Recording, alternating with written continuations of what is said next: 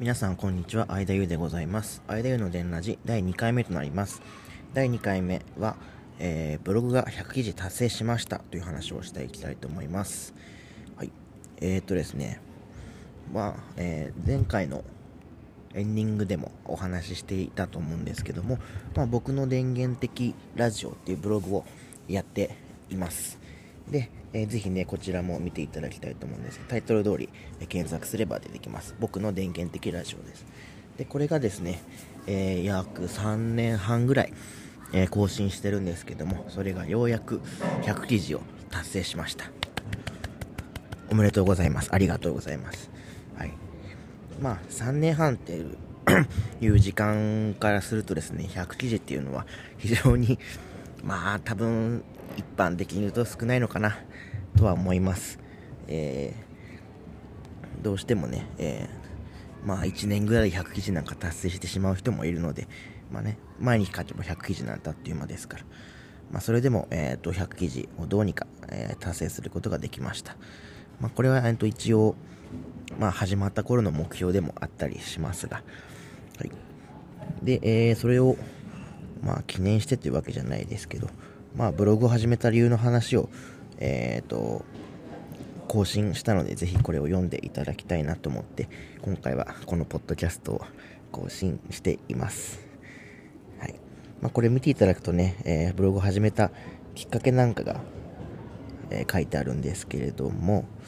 そう、ブログ100記事更新したらですね、なんでこのブログを始めたのかっていうのを書きたかったんですよ。うん。まあ最初にね、書いてもよかったんですけど、まあね、続かずにそれを書くのはちょっと恥ずかしいじゃないですか。なので、これを、えーちょっとね、書いてみたかったので、これを書いたんですよ。で、えっ、と、まあ、読んでほしいと言いながら、こちらでも説明をしてしまうわけなんですけど、まあ、なんでブログ始めたかっていうのは、このポッドキャストをややるのにもちょっとつながってるんですけれども、うん、ラジオがやっぱり好きだったことがきっかけなんですね。で、えっ、と、もともとは、えっ、と、アメーバブログ全盛期の頃、まあね、今でも全盛期だと思うんですけども、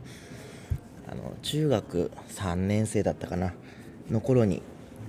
友達がやってるのを知って、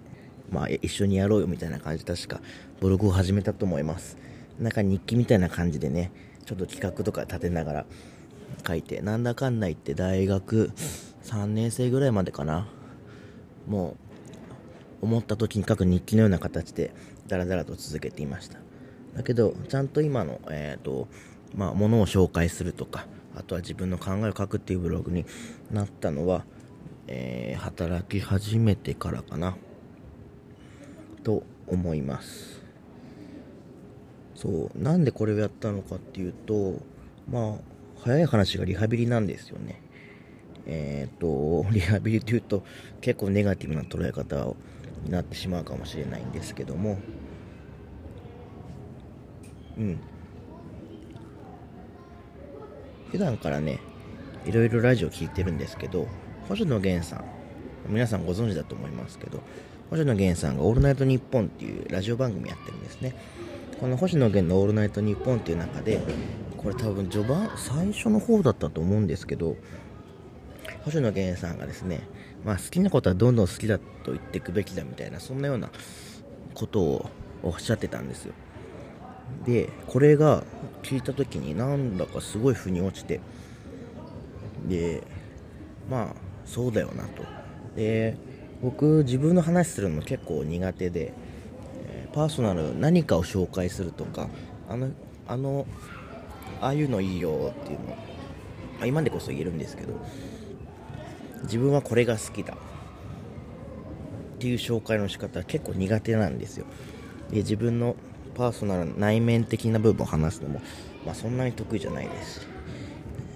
だからそれを、まあ、ブログでだったらえー、と書きながらそれを出していけるんじゃないかと思ってこのブログを、えー僕の電源的ラジオっていうブログを書き始めたんですね。まあ、まさに、えー、とラジオのように好きなことを書いていこうと。でそういうふうに、えーラジオのように発信していこうと、まあね、途中で読むラジオなんてちょっと自分で勝手に言ったりも実はしてるんですけども。ででもう一個思い出したのがこの好きなことどんどん好きだと言っていくべきだっていう中にもうちょっと遡るとですねえーと、これも「オールナイトニッポン」なんですけど大の字の大谷信彦さんが、えーと、エアギターをやる方の相方ですね。最近は DJ 大の字なんかで、えー、活躍されてますけども。大の字の大谷信彦さんの「オールナイトニッポン」っていうのもあったんですよ。で大谷さんって芸人さんじゃないですか。なんですけどこの「オールナイトニッポン」って洋楽で世界を変えるっていうテーマがあったんですね。で大谷さんすごい洋楽好きな方だそうでもうとにかく熱量がすごいんですよ。番組のハッシュタグもシャープ熱ってなってるぐらい熱量がすごい番組で。でそのなんだっけなその番組の本かムクボみたいなのが出たんですけどそれでちょっとあの出した投稿がなんかインタビューの記事でちょっと触れられてたりもしてなんかちょっとまあ嬉しかったのと同時にその熱量に憧れだと思うんですよね。に近い気持ちを抱いてたんですよ、まあ、こんだけ熱く何かを語れる人って羨ましいなって。えっ、ー、とやっぱり何かを語っているっていうところはとてもうん聞いていて楽しいですしそれを自分もなんだろうな。熱く語る何かがないわけじゃなかったとは思うんですけどそれを熱く表現してみたいっ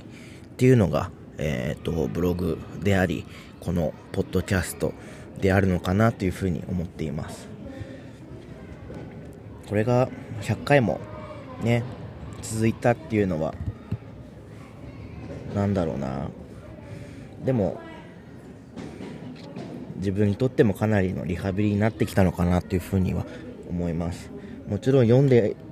くださる方がいるっていうのは結構なモチベーションになっていて、えー、まあすごいねたくさん読まれるブログではないんですけどそれでもこんなインターネットっていうこのね荒波の中で無名な僕がですねまあ正直に話すと大体月平均1000とか最近は1000いかない月もあったりしますがそのね1000回も毎月1000回も読んでくれるブログになったっていうのは少し、えー、まあ、感慨深いと言ったらあれなんですけども100回やってよかったのかなというふうには思ってます。でこのポッドキャストもですねそうやって100回200回と続けられるように、えー、頑張っていければなというふうに思ってる次第です。まあねこれ話す一人喋りってなかなか難しかったりもするんですけどもあれほど自分の内面を話すのが苦手という言ってた人が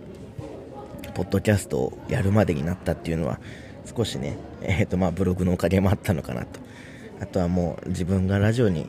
救われたとまではうーん自信を持っているわけではないですけどもラジオに憧れてラジオのようなことができるっていうのはえっ、ー、とうんこれから挑戦していくべきものが見つかったなっていうふうには思っています、はい、前回がねちょっと喋りすぎちゃったのであのー、なるべく毎回10分ぐらい目安にこんな感じで、えー、と話していければなというふうに思います。熱量ね。あのー、シャープ熱を本当は使いたいぐらいなんですけども。もう終わってしまった番組のねハッシュタグではあるのでまあそれは使わずにあの僕の憧れとして取っておきたいななんて思います。